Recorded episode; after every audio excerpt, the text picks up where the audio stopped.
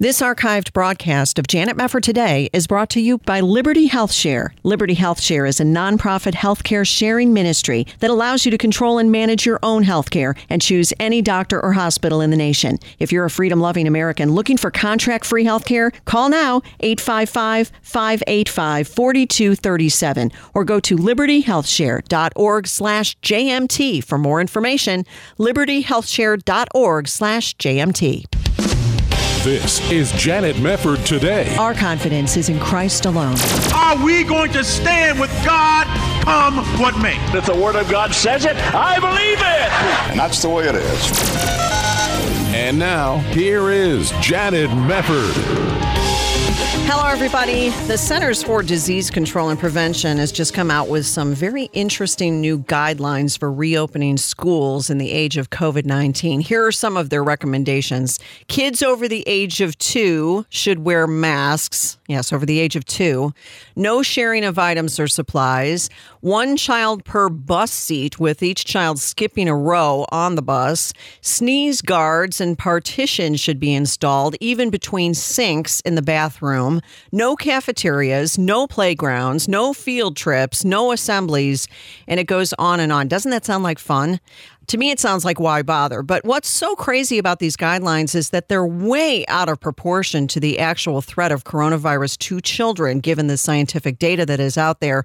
So, we're going to talk about this now with the author uh, and doctor, Andrew Bostom, former associate professor at Brown University Medical School, who writes about this over at andrewbostom.org and has been tracking all of this data so well. Welcome, Dr. Bostom. Great to have you back. Thanks for having me on again, Janet. All right, the CDC now says COVID does not spread easily via contaminated surfaces. That's another uh, thing Right. that's come out in the last couple of days. And they've come out with these guidelines for kids, but this does not track with what you're finding out from some of these prestigious associations and epidemiologists about the actual threat of COVID 19 to children. Tell us a little bit about your concerns here.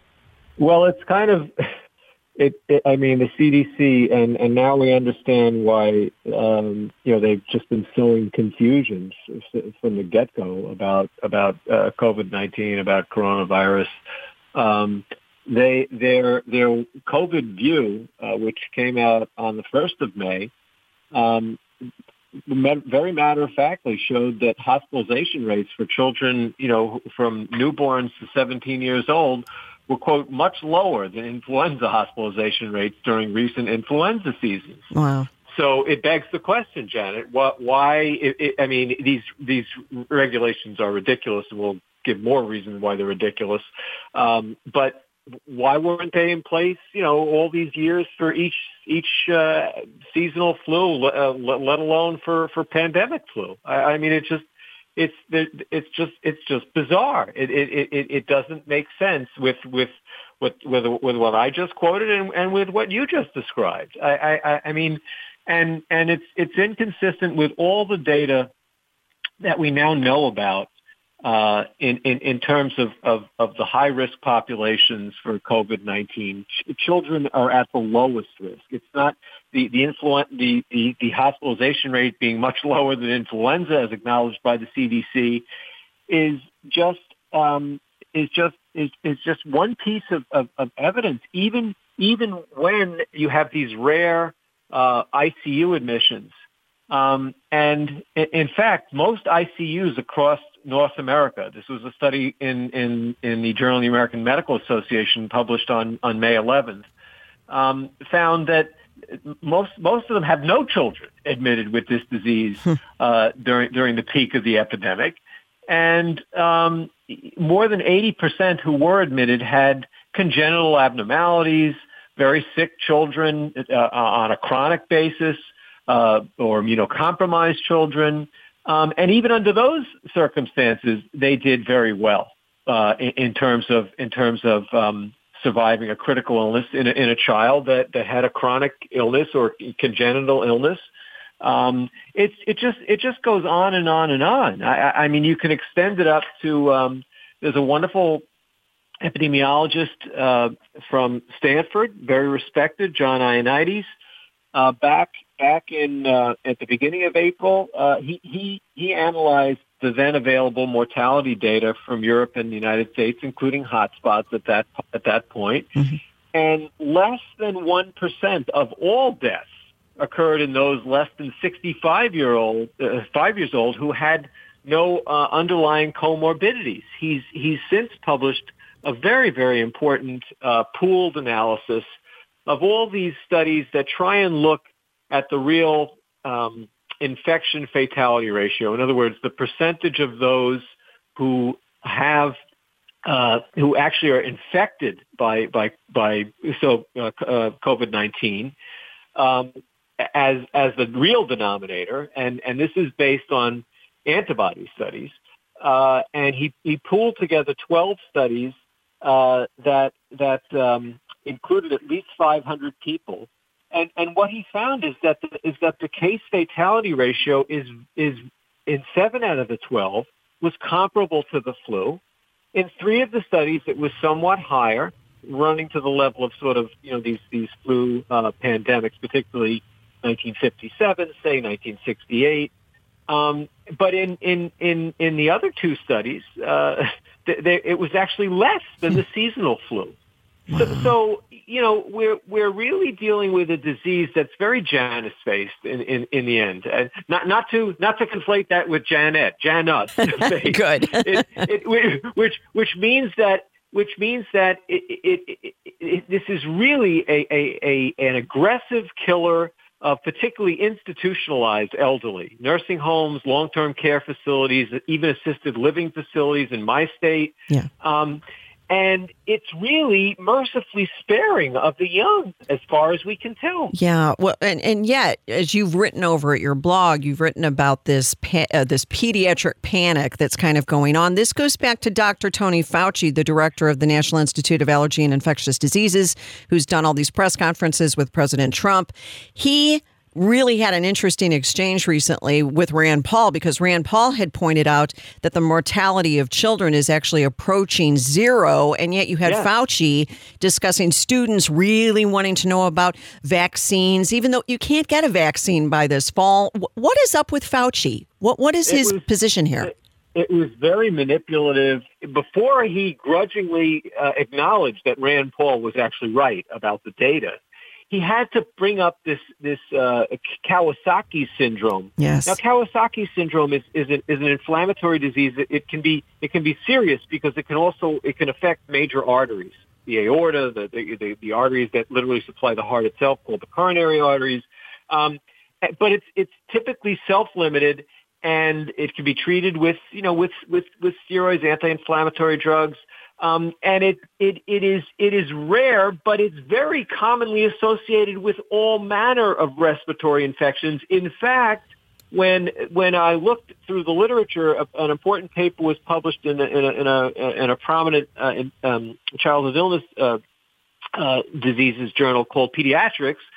Um, this was a study in, in 2016 uh, it, it, showed that that uh, a, a, significant number of these infections are actually human coronaviruses, which cause about 15 to 30 percent of, of common cold. So so it's very it, it's associated with all kinds of respiratory uh, infections, bacterial, viral, etc.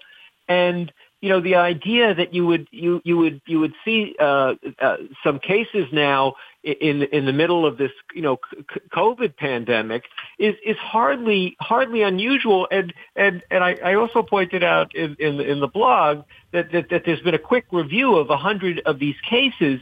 And it says quote it's rare. Children seem to improve rapidly and children are probably still spared from most morbidities and mortality linked to COVID-19 infection, even when they develop this syndrome. Yeah, yeah. Well, it, it's one thing when you're talking about some real cases that are widespread, as you mentioned before, when you see what's happened in the nursing homes in some of these areas with elderly patients and they're confined and thing, all manner of diseases spread quickly in nursing homes. I mean, this is just a fact of life. And you have people with a lot of underlying problems, health problems that may make them more susceptible to contracting COVID 19 and actually having and, serious they, complications. They, they, haven't yet had the benefit, like they do with flu, of, of, of some sort of vaccination program. Yes, yeah, exactly. So, so that makes them even more vulnerable. And that makes them more vulnerable. But when you start talking about Kawasaki disease or Kawasaki syndrome, the way the media has been talking about this is they're saying things like it's possibly linked, these sorts of things. No definitive data here, but I want to pick this up on the other side of the break. Dr. Andrew Bostom is with me. We'll come back on Janet Mefford today.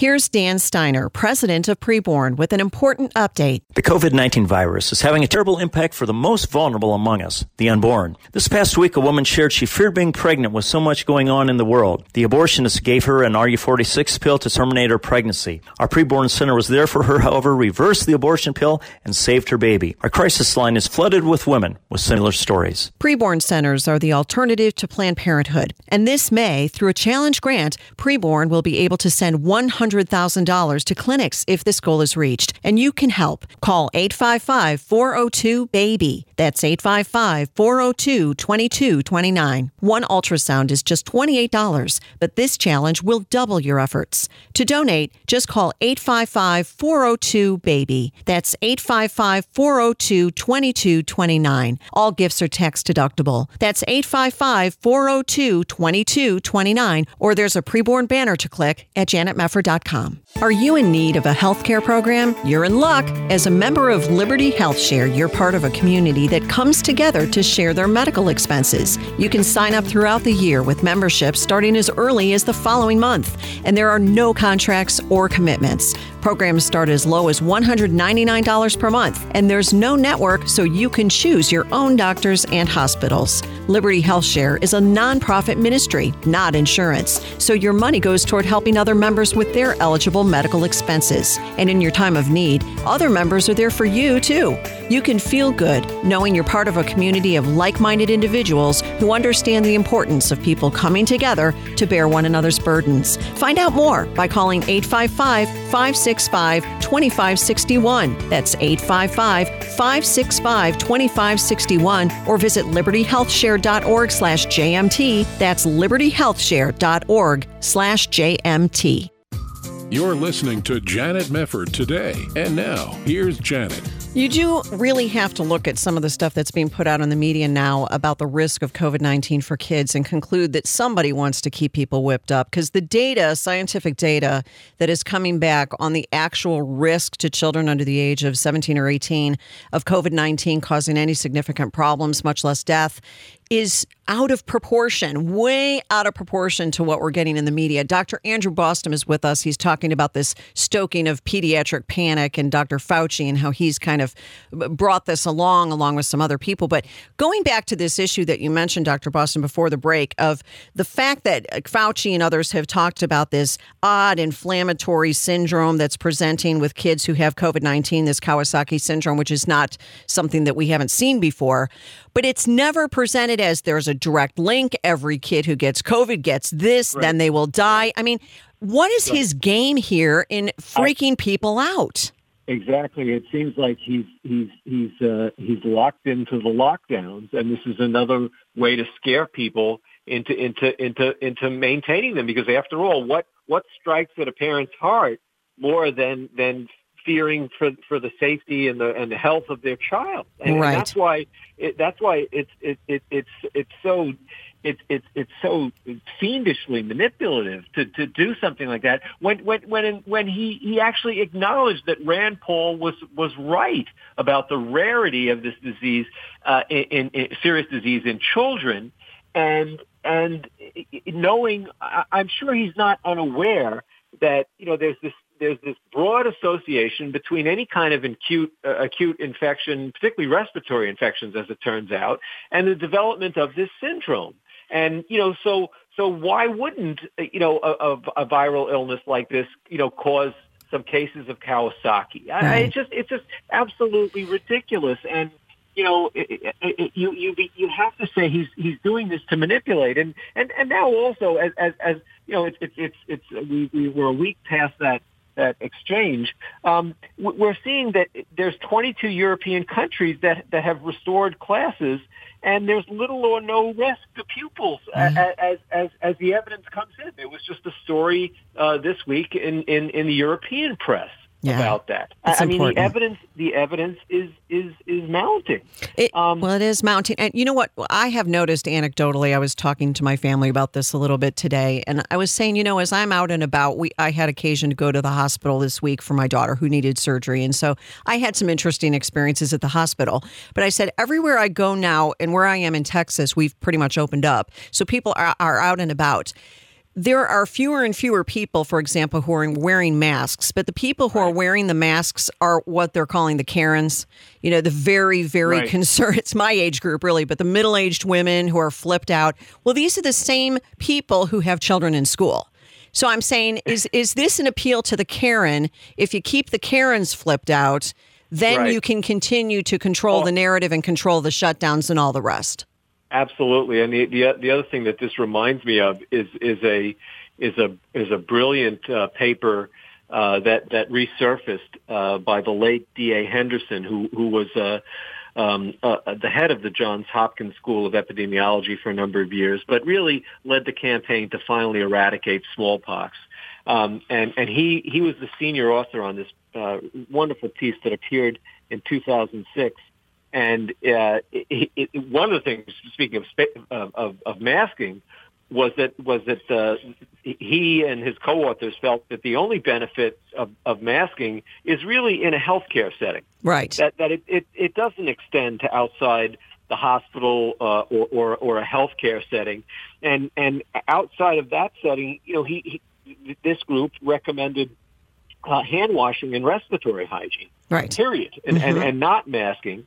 Um, but the but the key thing about this paper that appeared in 2006, um, the, the, the the important money quote is that no historical observations or scientific studies support the confinement by quarantine of groups of possibly infected people for extended periods in order to slow, slow the spread of influenza, which is very much like a COV-2. And, he, and they say the negative consequences of large-scale quarantine are so extreme forced confinement of sick people with the well, complete restriction of movement of large populations, difficulty in getting uh, critical supplies, uh, medicines, food, etc. Uh, that, that, that, that, that this mitigation measure should be eliminated from serious consideration. Wow. I mean, this, this is this is by this is really a paper senior authored by the man who led the successful campaign to eradicate smallpox. That's no small person. I mean, that's really significant. I know. Yeah, I who led who, who, who was who was who was um, head of the of the Johns Hopkins School of Epidemiology, one of the better schools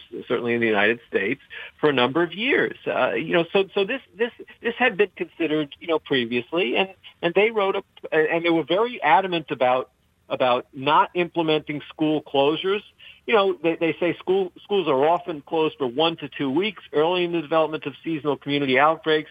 Um, of, of, they're talking about flu. Um, however, to close schools for longer periods is not only impracticable, but carries the possibility of a, of a serious adverse outcome.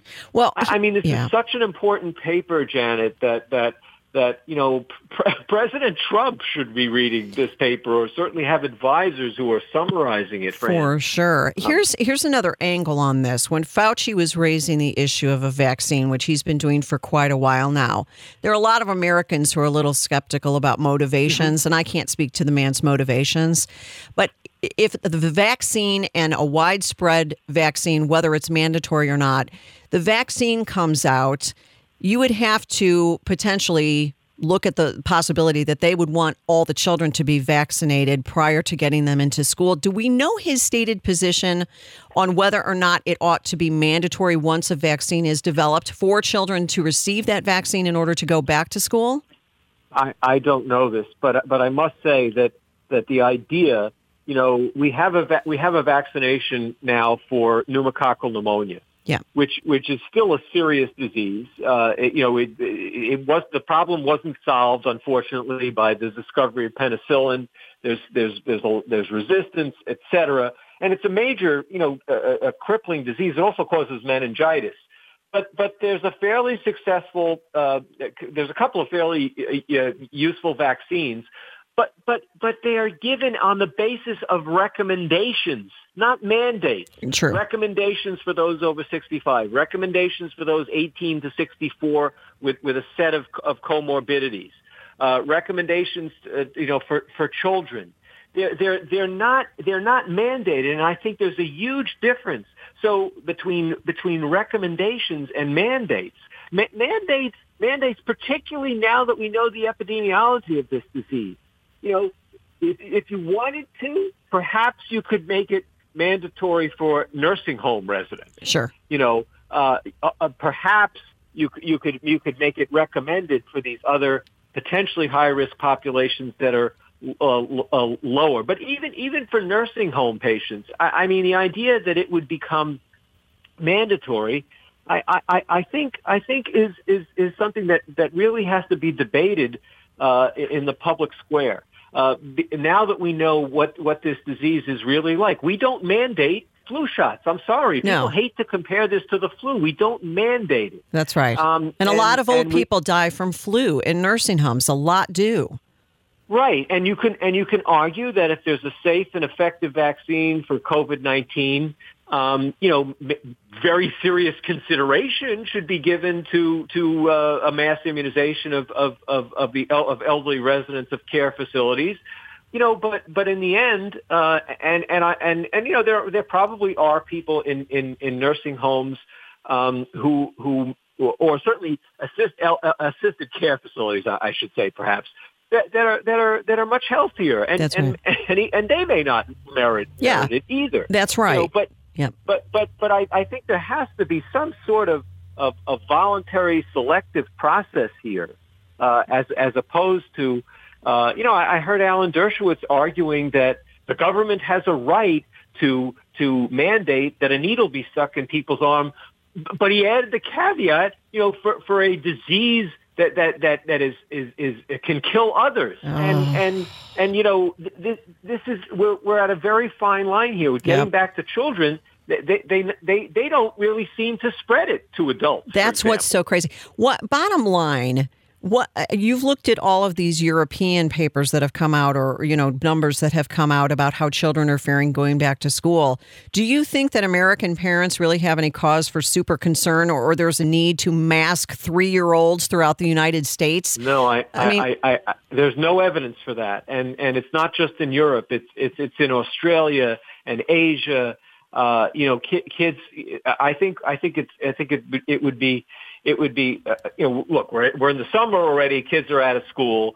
Uh, you know, but but uh, we ha- when we were a sane country, even even during polio a- a- outbreaks, kids went back to school. Yeah, in, they in the did. fall. Yeah. Now sometimes it was delayed a little bit because sometimes there was a spike in the summer with polio, but that was a real killer and crippler of children. And even in that period, kids kids would go back to school in, in the fall, and and you know, and they and they did okay uh, overall. Yeah. Well, and and you look at how many people are now filing for unemployment. People who have lost their jobs, lost their small That is businesses. so much more devastating For than, kids. than this illness. Exactly. How much does that? How much more does that affect children in the United States versus well, even COVID? the medical consequences, Janet. We're now first beginning to get an inkling of the fact that patients were were being crippled or dying at home uh, from heart attacks and strokes. yes. uh, because they did not want to get you know, hospital acquired infections from, from this, which which Yeah. is a concern. But but on the but for heaven's sake, on the other hand, you know, you, you, probably if we look at you know, we want to talk about case fatality rates. If we look at the case fatality rate for heart attack and stroke during this period, uh, you know, it, it's probably much higher Oh, if well- we could get a handle on it. Exactly. I mean, these are such significant points, and everybody needs to read Dr. Andrew Bostom's stuff. Go over to andrewbostom.org. Great, great information. Thanks so much, Andy. Always great to have you you, with us. Yep. You take care. We'll be back on Janet Mefford today after this.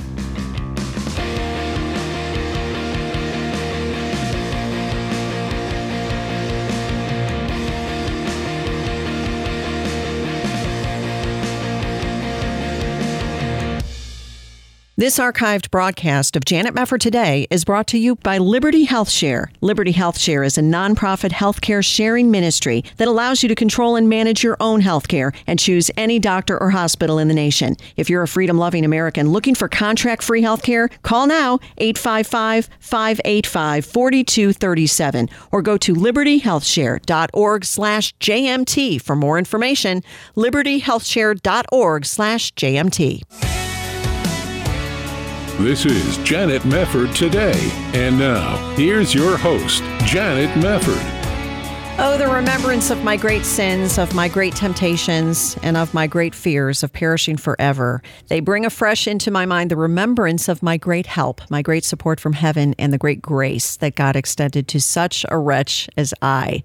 Well, we don't talk much like that anymore, do we? But John Bunyan did, and so did his fellow Puritans. These were Christians who were absolutely devoted to Jesus Christ and to his work in their lives. And we have a lot that we can gain from their wisdom in our own day. We're going to talk about it today with Lewis Allen, who is pastor of Hope Church Huddersfield and director of Gospel Yorkshire, a church planting initiative in England's largest county. He and Tim Chester have written the book we're going to discuss. It is called The Glory of Grace An Introduction to the Puritans in their own words. And wonderful to have you with us, Pastor Allen. Thank you so much for being here.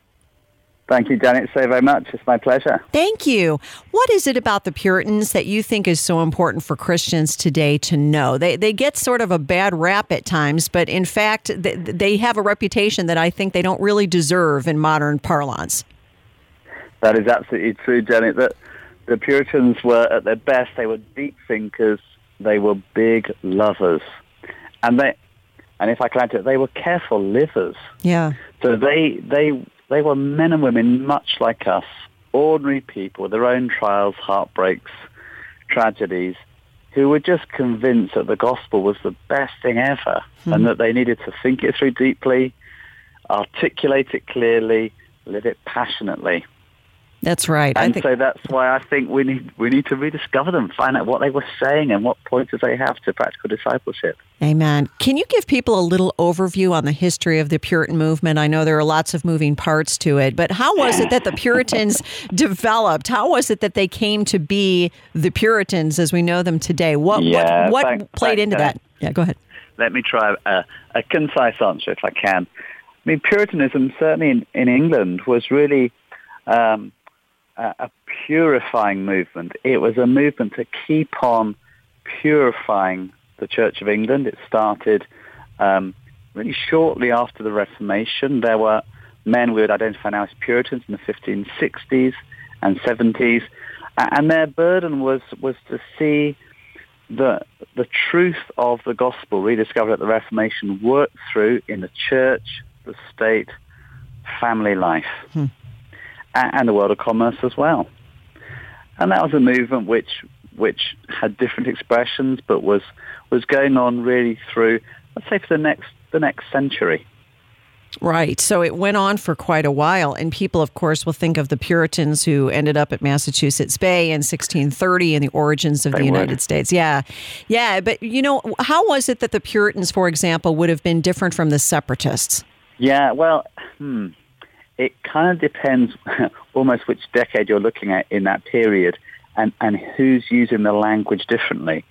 Um, some of the Puritans uh, believed that separatism was was schismatic, hmm. was grievous to the Holy Spirit. They they the earlier English Puritans were very realistic about the problems in the Church of England, the fact that, as some said, it was, quote, halfly reformed, hmm. that, it, that, that the Reformation had stalled within it that they still believed that they were serving God uh, and were best placed to preach the gospel being within the Church of England.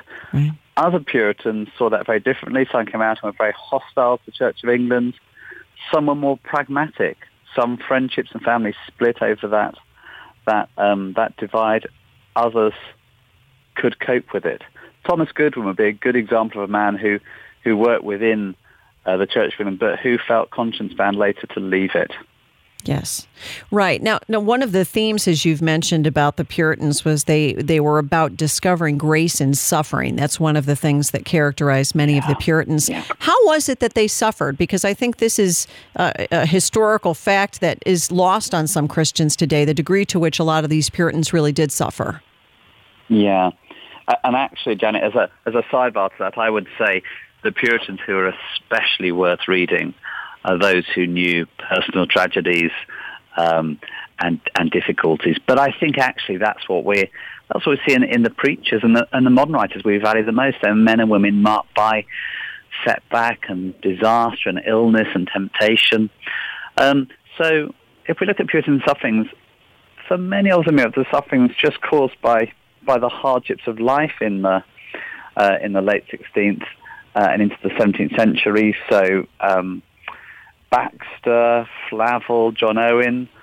Uh, these men all lost their wives, mm. uh, and most of them lost a number of children as well. Right. Uh, but then we're looking at men and some women who who who underwent great suffering and hardship because of, of the turbulence of the times they lived in. We think in England of the Great Ejection in 1662 when over 2,000 gospel-believing ministers were forcibly ejected from their jobs, from their homes. They were denied wages. They were literally thrown out on the street. Yes. Um, and many of them went, you know, broken-hearted, but feeling this was this was gospel obedience. This this was cross-bearing. Uh, and as that century wore on, the the penalties against gospel preaching, gathering people to meet for Bible reading, prayer, preaching, was illegal. So John Flavel, for example, had all the heartaches of, of losing, uh, I think it was two wives um, to natural causes. But he, he was forced to leave his church in the southwest of England. Um, he came under the, the hammer of the penal laws, the so-called Five Mile Act, which said that um, a man who left his uh, his living pastoring his church because of the new law in 1662 wasn't allowed to come within five miles of his parish oh, wow. because they knew that he would he would gather men and women to the gospel. So so Flavel was one of the many men uh, who felt conscience bound to break that rule. He would slip into the town at night.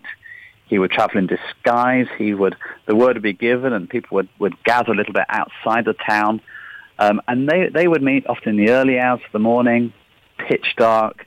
They would stage their own watchmen to see if if the king's men were coming to arrest and, and fine and imprison hmm. um, Flavel and, co-worshippers.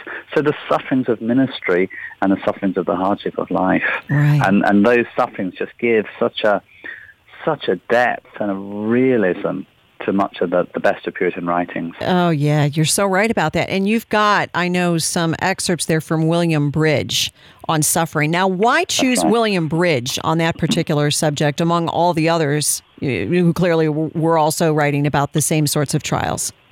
Yeah, I, we we had to learn. We had we had to choose somebody. I say we, and that's myself and Tim. Um, and and Tim was um, not Tim. William Bridge was just another who suffered in, in the Great Ejection. Um, he was pastoring a town in Great Yarmouth, which is on the extreme uh, eastern edge of England, that had many links with the continent. Um, it was an important town. It was a, what we would think of as a strategic ministry. There were many links with the best of of the equivalent Puritan movement um, in the Low Countries. It was a great privation to him.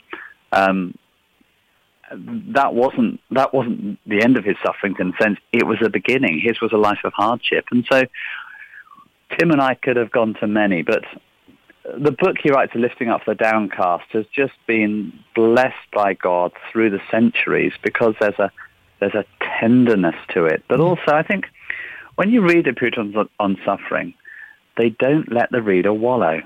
No. They don't let the reader throw himself or herself down in a heap. They know when to be appropriately firm, and they always take the reader back to the gospel. Yeah. Yeah. The command to believe the gospel, the command to see whatever our sufferings in the light of God's providential overruling and ever present grace through Christ. Yes, that's so true. And I love that book, by the way. I have a whole big mm. collection of those Puritan paperbacks, and yeah. that's one yeah. of the ones that I really love is a lifting up for the downcast. And you're right. This, yeah. this is generally true with all of the Puritans. They force you back to God's word again and again and again and again for whatever subject they happen to be addressing. And there are many more in this book, The Glory of Grace. We're going to take a short break. We'll be back with Pastor Lewis Allen, an introduction to the Puritans in their own words. Stay with us. We'll be right back.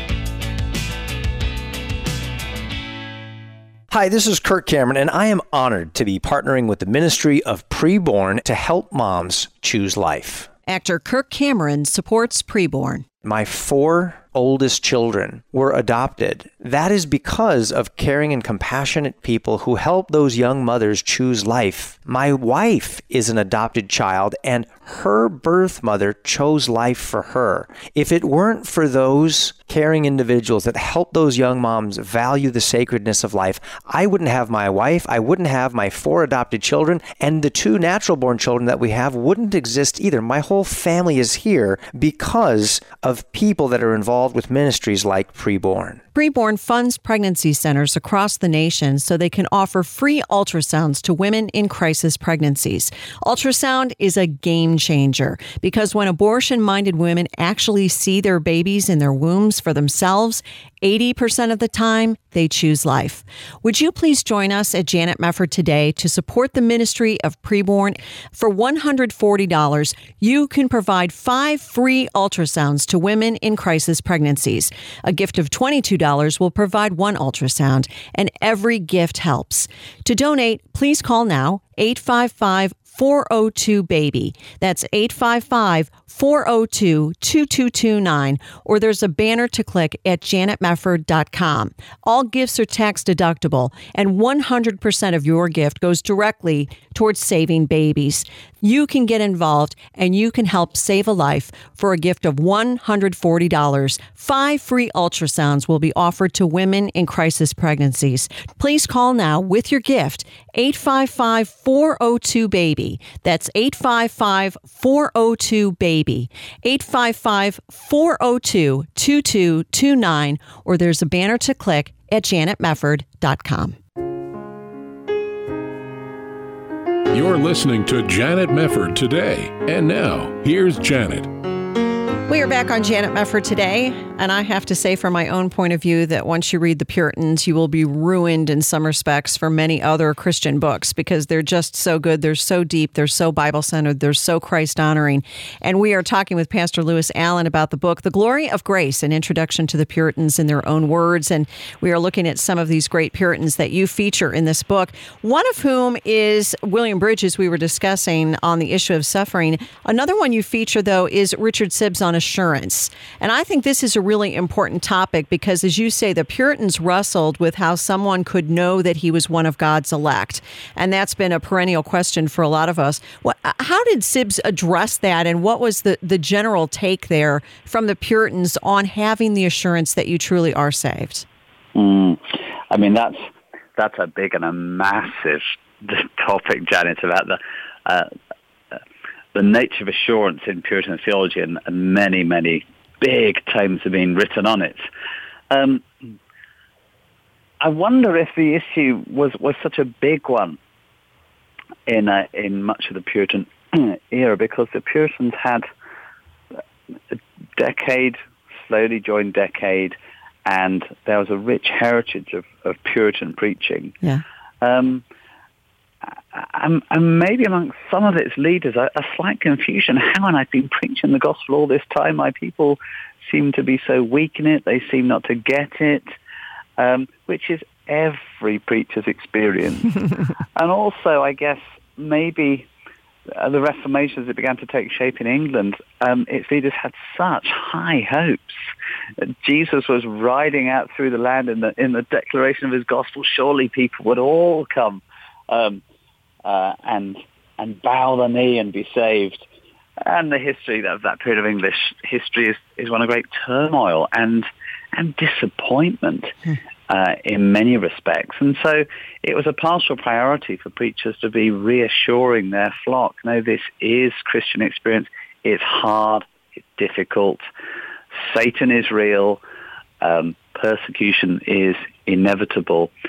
I think some Puritan preaching on assurance was, was very arid, very propositional, very dry. I think the real helpful contribution of Sibbes, uh, and the section which Tim and I chose comes from one of his very famous works, The Bruised Reed. He's taking out Matthew 20, verse uh, verse 20, a bruised reed he will not break, a smouldering wick he will not quench, until he brings justice to victory. And it's such a good, good book. Yep. I think it was one of Dr. Martyn Lloyd-Jones's favourite Puritan mm-hmm. reads, and it's, it's one of my wife's personal favourites. Now, Sibbes is so good and helpful on assurance because he grounds assurance in Christ. Hmm.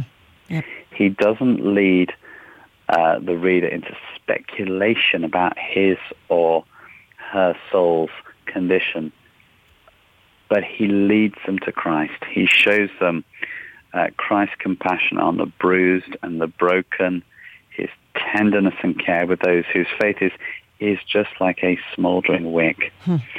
So calling people back to Christ, getting them to look to him, is just such a strength of, of much Puritan preaching, but particularly it's a strength as Sibbes deals with the topic of, of assurance. Yes. God sends his people through hard times. He's saying bruisings will come.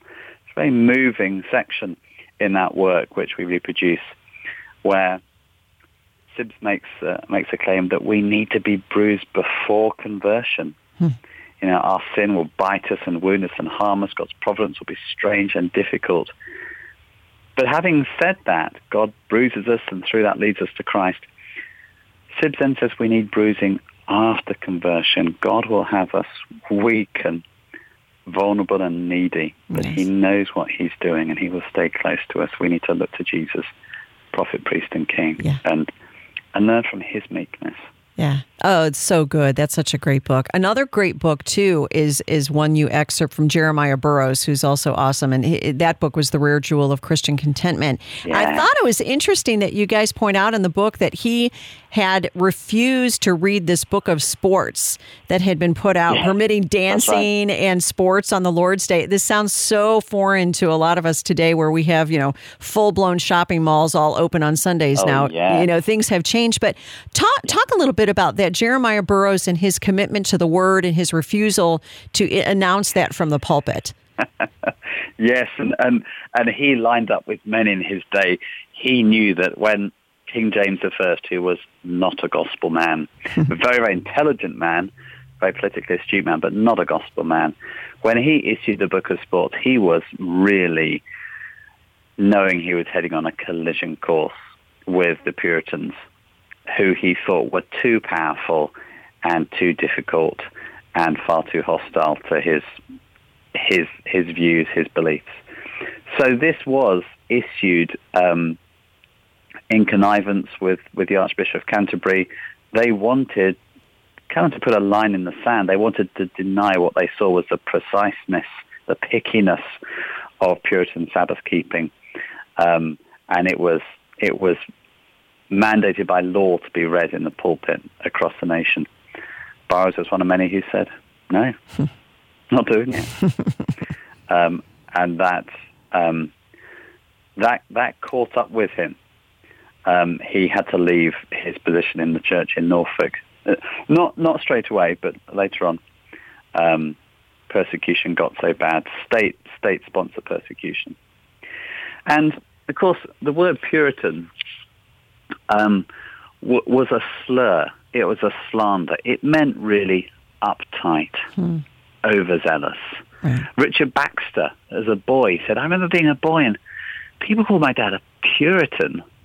Uh, and he knew it was it was used slanderously, but these men and women thought, well, if we get that title, we hope it's because they see something distinct about us, which actually is to do with the grace of the Lord Jesus. Mm-hmm.